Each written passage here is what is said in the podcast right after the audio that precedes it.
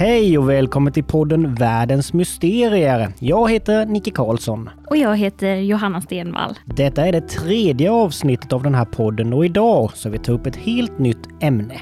Ja, precis. Vi ska prata om mystiska platser. Och anledningen till att de är mystiska är för att det sägs spöka här. Ja, och varför det spökar det kommer ni nog förstå ganska snabbt när ni får höra vad som har hänt där. Ja, precis. Men innan jag kör igång så vill jag ju veta såklart om du tror på spöken. Ja men du Johanna, det där är ju en jättebra fråga. Ärligt talat så vet jag faktiskt inte. Det finns ju hur mycket historier som helst om spöken runt om i hela världen. Nej, jag vet inte. Men du då? Jag har själv aldrig upplevt något men jag var ganska orolig när vi skulle flytta in i vårt nya hus, jag och min sambo, för det är byggt 1937. Och de som bodde där innan, de är båda döda idag. Så då blev jag lite nervös att, ja, tänk om det spökar här, men nej, jag har aldrig upplevt någonting så jag vet inte. Men nu ska ni i alla fall få höra om några platser som är hemsökta.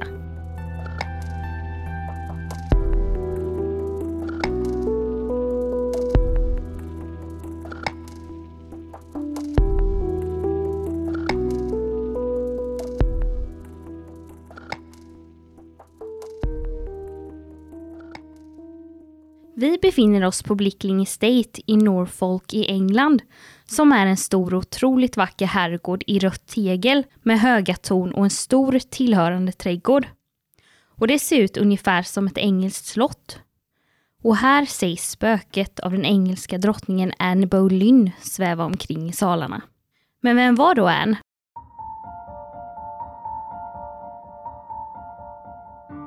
Anne Boleyn föddes år 1501 på Blickling Estate i England. Annes pappa, Thomas Boleyn, var en framgångsrik diplomat under kung Henrik VIIIs regering. I sin ungdom sändes Anne till Frankrike där hon blev hovdam åt Henrik VIIIs syster Maria Tudor som gift sig med den franska kungen Ludvig. Senare blev hon även hovdam åt Claude av Frankrike som kom att bli Frankrikes drottning när hon gifte sig med Frans den första.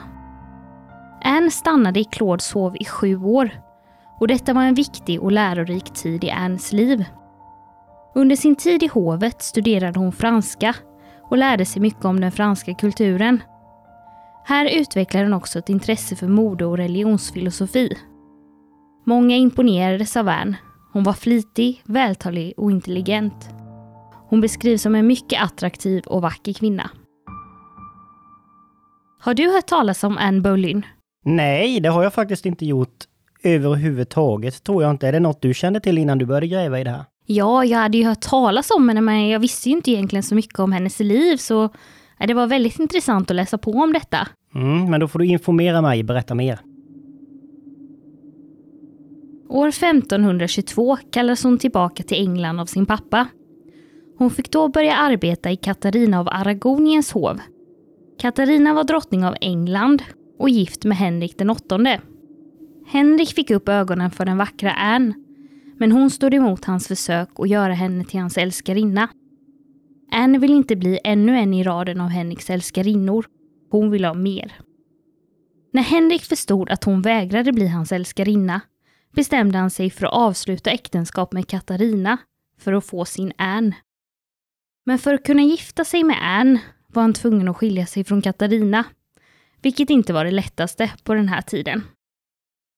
Till slut lyckades han få äktenskapet ogiltigförklarat och Katarina av Aragonien bannlystes från hovet och Anne fick genast ta över hennes kammare. Folket stod dock på Katarinas sida. År 1531 blev Anne nästan överfallen av en grupp arga kvinnor efter att hon varit ute och ätit middag på en herrgård. Hon lyckades dock fly med båt.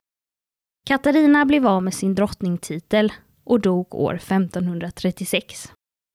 I januari 1533 gifte sig Henrik den åttonde med Anne, som då redan var gravid med parets dotter. Senare under året kröntes hon till Englands drottning och födde snart parets gemensamma dotter, som fick namnet Elisabeth den första och som kom att regera England i 45 år. Men det visste de såklart inte då.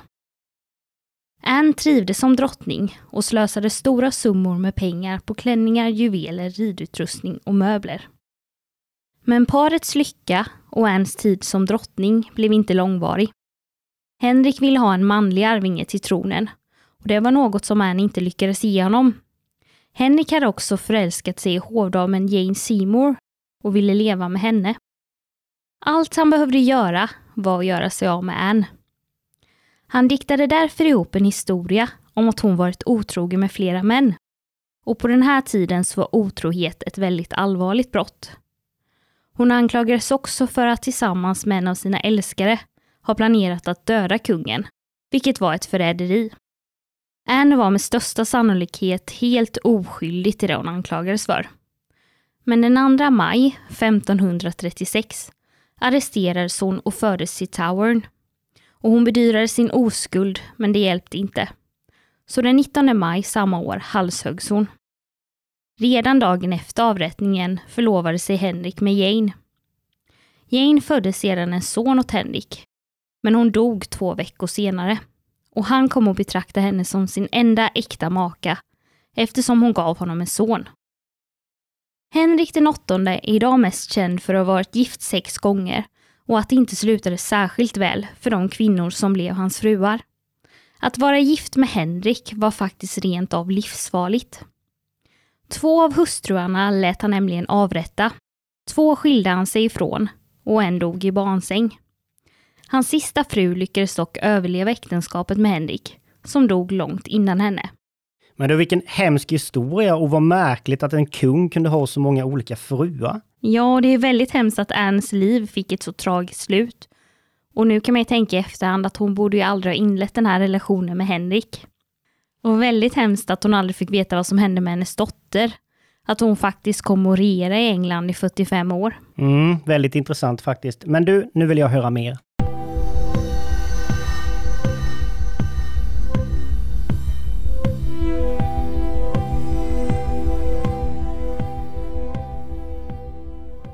Idag sägs det alltså att Anne Boleyn spökar på herrgården Blickling Estate. Här bodde familjen Boleyn i början av 1500-talet och det sägs att det var här som Anne föddes. Idag tillhör fastigheten National Trust som finns för att bevara hus med en intressant historisk bakgrund. Stora delar av herrgården ska ha byggts om under åren och ser idag inte ut som det gjorde när familjen Boleyn bodde där. Men trots det sägs det att det huvudlösa spöket av Anne besöker herrgården den 19 maj varje år. Samma datum som hon halshöggs. När natten kommer sägs det att Anne kom åkande i en vagn som körs fram till herrgården av huvudlösa hästar. I knät sägs hon ha sitt avhuggna huvud. När ekipaget anländer till huset försvinner de plötsligt. Men man ska sen kunna se Anne sväva omkring i salarna på herrgården, från morgonen till kvällen, samtidigt som hon håller sitt avhuggna huvud under armen. När klockan slår tolv är hon borta och återvänder först ett år senare.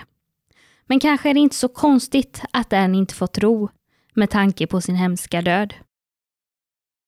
När nyheten om Annes avrättning kom till Blickling Estate ska folk ha sett huvudlösa hästar komma släpande på en död man genom Norfolk.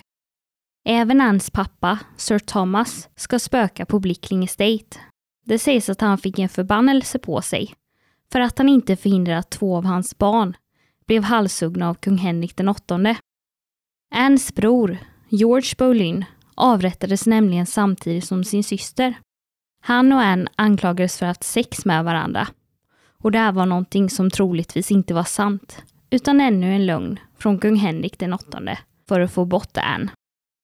Annes spöke kan också ses vid Towern, platsen där hon avrättades. En dag ska en vakt ha sett ett märkligt ljussken och gått för att titta var det kom ifrån. När han närmade sig kunde han se knäktar och vackra damer klädda i 1500-talskläder som svävade genom rummet. Gruppen ska ha letts av en vacker kvinna som liknade Anne Boleyn. Efter en liten stund ska alla ha gått upp i rök. Ja, och det här var ju en väldigt sorglig historia och jag kan tänka mig att flera av Henrik den åttondes fruar spökar någonstans idag. Nicke, skulle du våga besöka Blickling Estate den 19 maj?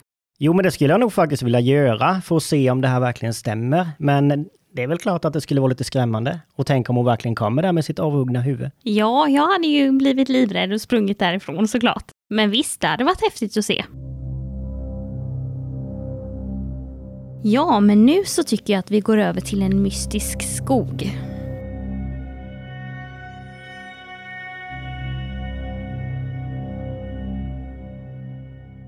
Jag ska berätta om skogen Epping Forest. Skogen är 2400 hektar stor och ligger i England, i Essex och sträcker sig nästan hela vägen till London. Skogen ska vara mycket gammal och man tror att den har funnits i flera tusen år. Skogen har tillhört flera kungafamiljer och man tror att drottning Elisabeth den första av England, alltså Anne Boleyns dotter, hade den som en av sina jaktmarker. Hennes pappa Henrik den åttonde ska låtit bygga en jaktstuga här år 1543 som finns kvar än idag och som har fått namnet Queen Elizabeths Hunting Lodge. Skogen ser väldigt läskig ut på grund av träden som främst är stora ekar och bokar som fått växa fritt i flera hundra eller tusentals år och som har utvecklat stora kronor som nästan ser ut som armar som böjer sig över den som promenerar där. I skogen finns över hundra dammar i olika storlekar. Flera av dem ska vara ett resultat av bomber från andra världskriget. Som många andra skogar sägs den vara otroligt hemsökt. Eftersom skogen är så tät och insynsskyddad är den ett populärt ställe för brottslingar som behöver gömma sig eller kanske gömma något. Sedan år 1960 har mer än ett dussin döda kroppar hittats i skogen. Människor som har utsatts för fruktansvärda brott. Och jag har till och med sett siffror som visar att närmare 40 döda människor hittats här. Och man tror att det finns många fler döda kroppar som ligger begravda någonstans i den djupa skogen. Men oj, vad otäckt att man har hittat så många döda människor i den där skogen. Ja, jag blev ganska chockad när jag började läsa om den här skogen. Och det måste ju bero på att den är så insynsskyddad och att brottslingar då ser den som en perfekt plats att gömma lik på. Men nu tänkte jag att du skulle föra lite mer om vad som har hänt i den här skogen. Låter spännande.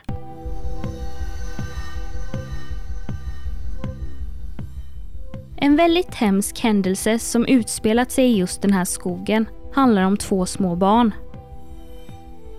År 1970 försvann 11-åriga Susan Blatchford och 12-åriga Gary Hanlon från sina hem i Enfield, London. De hade varit ute och lekt tillsammans och en person ska ha sett hur de skrattade och höll varandra i handen. Men plötsligt var de bara borta. Familjerna fick genast panik när barnen inte kom hem på eftermiddagen. De kontaktade polisen, som tyvärr inte tog ärendet på allvar, utan bad dem att vänta. Barnen skulle ju strax komma hem. Men så blev det inte. Efter några dagar drog en omfattande sökinsats igång, men man hittade ingenting. Först 78 dagar efter deras försvinnande hittades deras kroppar av en man som var ute och gick med sin hund i Epping Forest. Kropparna var så förruttnade att det inte gick att fastställa hur de hade mördats. Fallet var olöst i 30 år, tills pedofilen Ronald Jebson erkände morden år 2000. Han berättade att han kidnappat barnen, våldtagit dem och sen strypt dem till döds innan han lämnade kropparna där i skogen för att förruttna. När han erkände satt han i fängelse för mordet på den åttaåriga flickan Rosemary Papper. Jebson spenderade 40 år i fängelse innan han dog av leversvikt den 9 maj 2020. Ja, den här mannen verkar ju vara en väldigt hemsk människa. Tror du att han har begått fler brott än de han har blivit dömd för? Ja, kanske. Jag skulle inte bli förvånad. Men samtidigt så erkände han ju faktiskt morden på Susan och Gary. Så då kanske han skulle ha erkänt alla brott samtidigt. Men det är inte omöjligt. Men du, det har ju begåtts fler mord i den här skogen som jag har förstått det som. Ja, det har det. Fyra år tidigare, år 1966, blev den 15-åriga flickan Marian Hartley mördad här av 20-åriga Joseph Keely. Vid tolvtiden på kvällen var Marian på väg hem efter att ha besökt en skoldans när hon plötsligt blev attackerad av Keely som ska ha släpat in henne i skogen. Där våldtog han och ströp henne och lämnade sedan kvar kroppen. Flera grannar ska ha hört tumultet och larmat polisen. Efter en stund hittades Marian i skogen, bara några minuter från sitt hem. Och 2004 hittades ännu en kropp. Man kunde konstatera att det var en person i 40-årsåldern, men det gick inte att identifiera om det var en man eller kvinna. Polisen tror att kroppen har legat här i över 20 år. Och idag, 16 år senare, vet man fortfarande inte vem den döda personen är. Eftersom det har hänt så mycket saker här så är det inte konstigt att det spökar. Många som har besökt skogen säger sig ha hört konstiga ljud och påstår att de sett spöken. Flera personer har berättat att de sett ett par sväva upp ur en damm ridandes på hästar och sen ska de plötsligt ha försvunnit. Många andra besökare påstår att de har känt hur händer har rört vid dem och att de har blivit puttade. Folk ska också ha hört skräckslagna skrik. En damm sägs dra till sig människor och få dem att begå självmord i det mörka vattnet. Legenden säger att ett ungt förälskat par ska ha begått självmord här i skogen för 300 år sedan. Det sägs även att den ökände brottslingen och mördaren Dick Turpin spökar i skogen. Han föddes år 1705 i England och blev en så kallad highwayman, en brottsling som rånade människor som var ute och reste längs vägarna. Han ska bland annat ha organiserat många brottsliga aktiviteter i skogen. Och nu sägs det alltså att man kan se hans spöke som svävar omkring bland träden.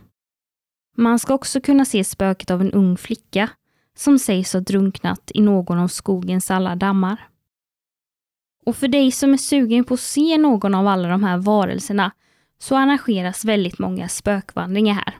Ja, det där är ju frågan om man skulle hängt med på en sån vandring eller inte. Men kanske, jag vet inte. Jag tycker ju som sagt det är väldigt spännande. Annars skulle vi inte suttit här och gjort den här podden. Skulle du vågat hänga på på en sån eh, vandring? Ja, det skulle jag vågat, men jag hade ju aldrig vågat gå där själv. Nej, det kan jag hålla med om direkt att det skulle jag absolut inte göra och kanske inte heller sovit över där i den där skogen. Nej, jag vet inte om jag hade vågat vara kvar när det är mörkt ute.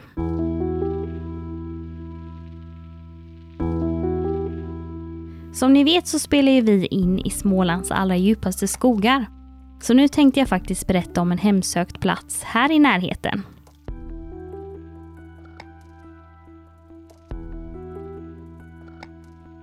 Sjön Örken ligger mellan Braås och Ramkvilla i Vetlanda kommun och Växjö kommun i Småland.